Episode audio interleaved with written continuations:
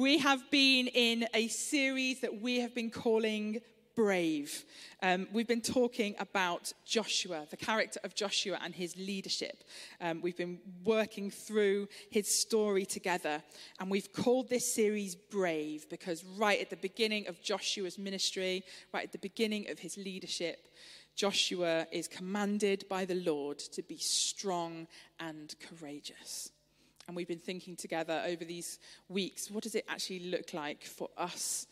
And what did it look like for Joshua in his leadership to be people who are brave, to be people who are strong and courageous as the Lord has commanded us? And last week we were in Jericho. We looked at that famous story of uh, the Battle of Jericho, where the people were walking around the walls as commanded by the Lord in worship to Him. And on the seventh day, the walls come down and they take the city. And we were thinking a little bit about devotion. We're using the word devotion to think about what does it look like to be people who devote ourselves to the Lord? And we talked about how devotion really is what happens when we combine worship and obedience together. And that's what the Lord desired from the people of Israel, their devotion. And it's what the Lord desires from us our devotion to Him, our worship, and our obedience to Him. And this week we are in the next city along. They've taken, the people of Israel have taken Jericho and they're moving to the next city along, which is the city called Ai. And they're going to move into the city. So why don't we um, pick up our reading? We're going to read from Joshua chapter 7 today. But the Israelites were unfaithful in regard to the devoted things. Achan, son of Carmi, the son of Zimri, the son of Zerah, of the tribe of Judah took some of them. So the Lord's anger burned against Israel. Now Joshua sent men from Jericho to Ai, which is near Beth Aven to the east of Bethel, and told them, Go up and spy out the region. So the men went up and spied out Ai. When they returned to Joshua, they said, Not all the army will have to go up against Ai. Send two or three thousand men to take it, and do not weary the whole army, for only a few people live there. So about 3,000 went up but they were routed by the men of Ai, who killed about 36 of them. They chased the Israelites from the city gate as far as the stone quarries and struck them down on the slopes. At this, the hearts of the people melted in fear and became like water. Then Joshua tore his clothes and fell face down to the ground before the ark of the Lord, remaining there till evening. And the elders of Israel did the same and sprinkled dust on their heads. And Joshua said, Alas! Sovereign Lord, why did you ever bring this people across the Jordan to deliver us into the hands of the Amorites to destroy us? If only we'd been content to stay on the other side of the Jordan. Pardon your servant, Lord. What can I say now that Israel has been routed by its enemies? The Canaanites and the other people of the country will hear about this, and they'll surround us and wipe out our name from the earth. What then will you do for your own great name? And the Lord said to Joshua, Stand up what are you doing on your face? Israel has sinned. They violated my covenant, which I commanded them to keep. They've taken some of the devoted things. They've stolen. They've lied. They've put them with their own possessions. That's why the Israelites cannot stand against their enemies. They turn their backs and run because they've been made liable to destruction. I will not be with you anymore unless you destroy whatever among you is devoted to destruction. Go. Consecrate the people. Tell them, consecrate yourselves in preparation for tomorrow. For this is what the Lord, the God of Israel, says There are devoted things among you, Israel. You cannot stand against your enemies until you remove them.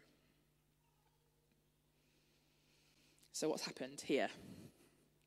Off the back of the success of Jericho, um, the people of Israel, Joshua as the leader, they're so happy they're so confident. The Lord is with us. But what's happened? Well, a man called Achan, whose name means trouble, so they should have known, he's taken some of the spoils of war from Jericho. He's taken um, a cloak and some gold and some silver, and he's hidden it in his camp. And the Lord had specifically commanded the people that when they took Jericho, they must not take any of the spoils of war. They're not to take anything, everything was to be destroyed. But they don't know that yet. Joshua has sent spies into Ai to go and see what's what. What's the situation? Can we take this land? What's it going to require? And it's safe to say the spies come back a bit overconfident. They're like, ah, no problem. You only need a few thousand men to take it. Nobody lives there anyway. Don't worry about it. We've absolutely got this. Um, but then, when they do go in, 36 of their men are killed. They're chased away from the city gate. And all of a sudden, it says in scripture, Israel becomes fearful. It says their hearts melted with fear. And the Lord asks Joshua to figure out what's going on. The Lord says to Joshua, There's sin in the camp. Someone has failed. Someone has done something wrong against me. And the Lord asks Joshua to figure out who from amongst them has done it. And if you go on to read the rest of the chapter, uh, rest of chapter 7 and into chapter 8, you will read exactly what happens. They work out together by gathering the people and whittling them down, sort of group by group, that it was, in fact, Achan. And they figure out what his sin was. Eventually, he confesses what he has done to the people, only when they know it was him already. Um, and then they kill him. And then they go forward again, back to Ai, and this time the Lord is with them, and they take the city. Spoiler. Um, but uh, there are massive amounts of stuff to unpick in this story, isn't there? You know, we could talk about sin, we could talk about holiness, we could talk about faithfulness to God, we could talk about community and justice. But today, sort of as I was thinking about this story, what I really wanted us to think together a little bit about is failure. All of us are people who fail. All of us are people who get things wrong in so many different ways all the time. But what does it look like for us to be people who are called to be brave in the context of our own failings? Called to be strong and courageous as we fail. I wanted to tell you, and I've been saving this story because it's a good one. Uh, I wanted to tell you the story of what I think has been my biggest fail this year. Um, and I hesitate to share it with you because it's really embarrassing for me. Um, but it is a good story. So here it comes. Uh, some of you will know that I'm quite recently ordained. I was only ordained, some of you might know, you get ordained twice. You get ordained a deacon, and then the year after, you get ordained a priest. So this summer, I was ordained priest. Uh, and it's a, it's a service, an ordination service where you gather together. The bishop is there. It's a big deal. Everybody lays hands on you, and you are ordained a priest in that moment. It's a big service, very formal, um, and feels like a really, really big deal. But I was excited. You know, this is kind of the culmination of years and years of training and processing calling and, you know, figuring all these things out. And I'm there. And we, on the, we, I was um, ordained priest on the Saturday. On the Wednesday, we had a rehearsal. So we gathered at the church. It was one of the churches in the city. And we practiced what we were going to do. You know, there's a lot of I know we don't really do that here, but in other parts of the church, there's a lot of processing.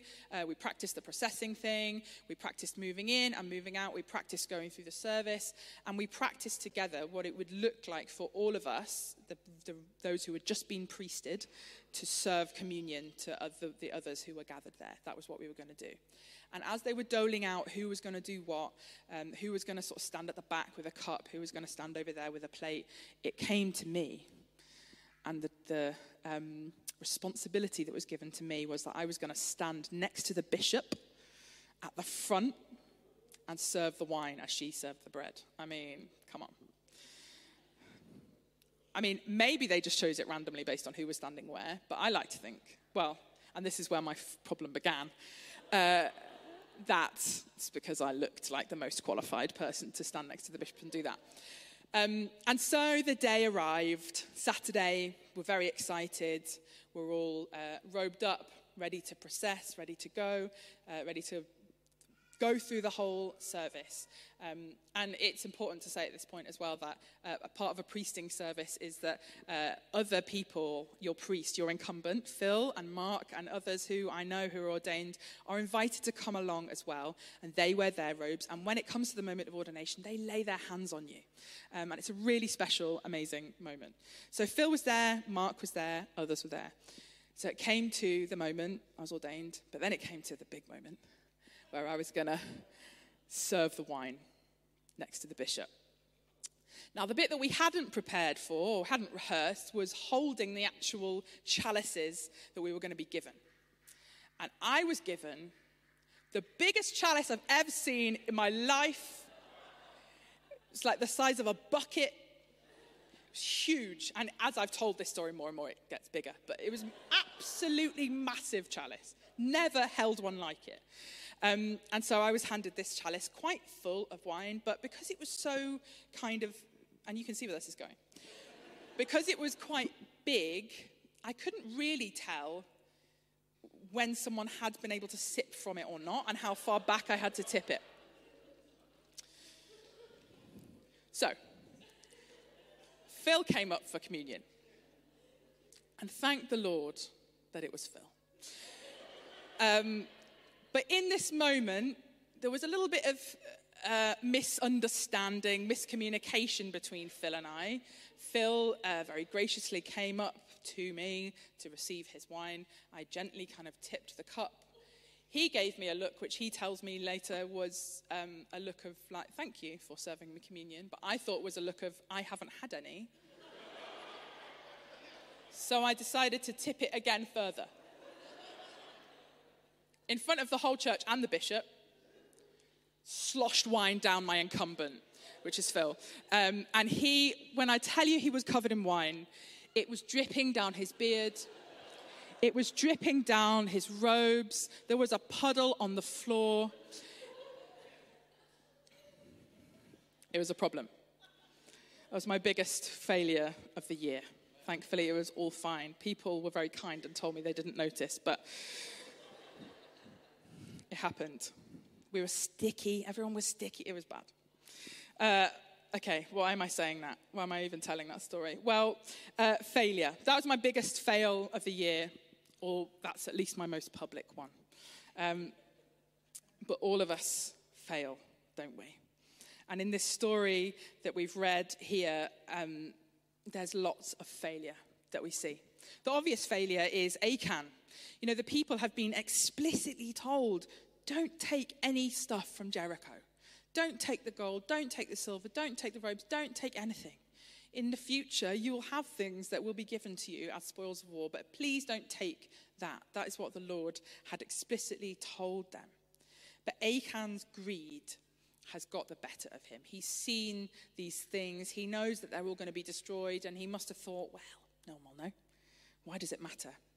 Um, and but eventually, a little bit later on in chapter 7, Achan admits it. He says, It's true, I've sinned against the Lord, the God of Israel, and this is what I have done. When I saw in the plunder a beautiful robe from Babylonia, 200 shekels of silver, and a bar of gold weighing 50 shekels, I coveted them and I took them, and they're hidden in the ground inside my tent with the silver underneath. Achan's seen this beautiful robe. He's thought about how wonderful he was going to look in it. He's seen the silver and the gold and thought about how rich that was going to make him, and he just couldn't resist. He knew what he was doing was wrong. He'd been explicitly told not to do it. He knew he was going against what God had said, excuse me, and jeopardizing the people, jeopardizing their success. But in that moment, he just couldn't help himself. Have you ever experienced that yourself? I have.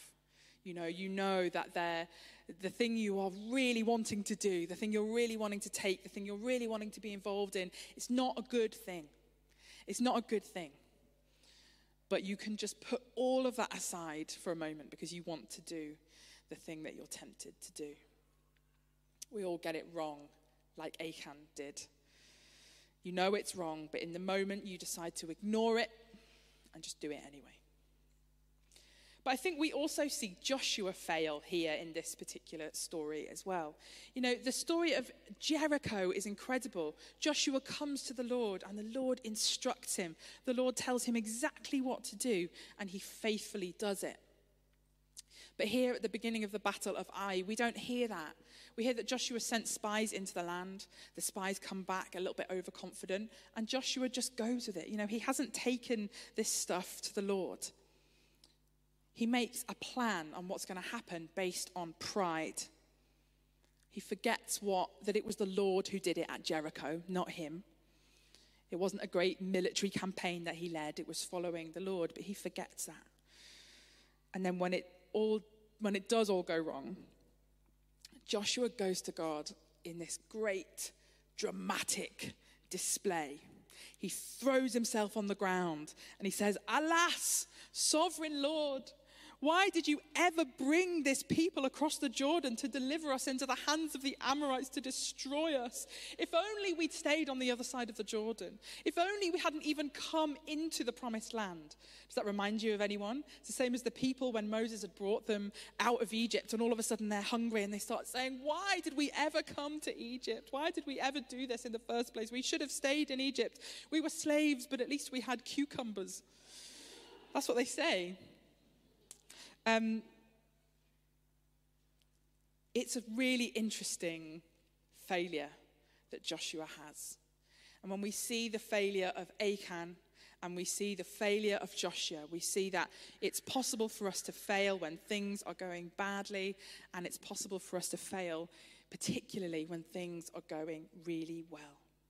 We need to be really careful when things are going really well when things are going really badly, when we're on our knees, when we're at the end of ourselves, it's much more obvious for us that we must throw ourselves on the floor before the Lord and ask Him to come and help us because we're helpless and we have no power and we can't do anything. But when things are going well, and we're nailing it. We're smashing it. We're doing amazing things for the Lord. We're successful at work. Our family's thriving. It's easy for us to forget to bring things to the Lord. It's easy for us to get to bring things before Him and ask for His help. And that's what we see Joshua doing here. We need to remember, like we talked about last week, in the good and the bad and the ugly, to stay devoted to the Lord, worship and obedience. What happens when we fail? Well, when we fail, it has an impact on us, it has an impact on our relationship with God, and it has an impact on our community. And that's what we see in this story, isn't it? For Achan, it has a huge impact on him. Achan, at the end of the story, is stoned to death because of the sin that he's committed. It has an impact on our relationship with God.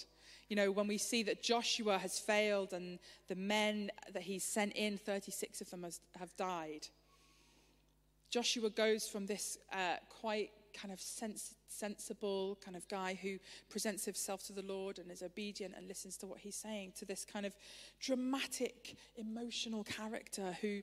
Um, who's kind of telling the Lord, You've done it wrong, and how are we going to get this better? And he says, um, Where is it? What are you going to do for your name? Because we're going to be wiped out now because of what's happened. Um, he's kind of counseling the Lord. When we fail, it gets in, our, in the way of our relationship with God. And when we fail, it has an impact on our community. But the good news is that all of us fail. And all of us, in fact, the story of our whole faith is that when we fail, there is grace. When we fail, there is mercy beyond mercy for all of us, for each of us individually, and for us as a whole community. So when we want to resolve our failures, the first thing that we need to do, or maybe not the first thing, but one of the three things that we need to do is deal with it in ourselves. You know, it has an impact on us, so we need to deal with it in ourselves when we've got things wrong. In the story, uh, they go through this process of finding out exactly who had done wrong, whittling it down, figuring it out. But at no point did Achan own up to what he had done until it got to the moment where they already knew that it was him. He could have stepped forward and said, Oh, it was actually me. But even when, you know, they gathered the whole assembly together and they said, Somebody sinned, he thought, mm, Maybe I'll get away with it. And then they whittled it down to one tribe and he thought, mm, Maybe I'll get away with it. And then they whittled it down to his family line. And at that point, he must have been thinking, Oh. But still, he didn't own up to it. And then they whittled it down to him. And it was only then that he owned up to it. But we have the opportunity to deal with our failings in ourselves, to deal with the things that we have got wrong in ourselves, and to not be like Achan. We also have the opportunity because of what Jesus has done on the cross, because of the fact that he died so that we might have relationship with the Father despite our sin, despite the things that we get wrong every day. We can deal with it with God. Our failings have an impact on our relationship with God, but we can deal with it with him. And that's what Joshua does despite his drama. God, Joshua does go to God he throws himself on the ground. And I love what Joshua, uh, God says to Joshua. He says to him, Stand up. What are you doing on your face? Go deal with this. And I love that. I don't know if you have an experience of that when you know that you've done something wrong and you need to bring yourself before the Lord God is so good. He's so gracious, but He also calls us to get up off our faces, to stop wallowing in it, and to crack on. Go on and carry on doing the things that I've called you to do. I know you failed. Let's move on. I know you failed. Let's move on. That's what the gospel is. That's what it's all about. I know you failed, but get up off your face and get on with it. And I know so often in our complicated lives, in our complicated failings, in our situations that we have in our lives, it's not often as simple as, come on, get up and get on with it. But the Lord is with us. And that's why he, part of the reason why he gives us our community. So we have to deal with it in ourselves. We have to deal with it in our relationships with God ongoingly, every day.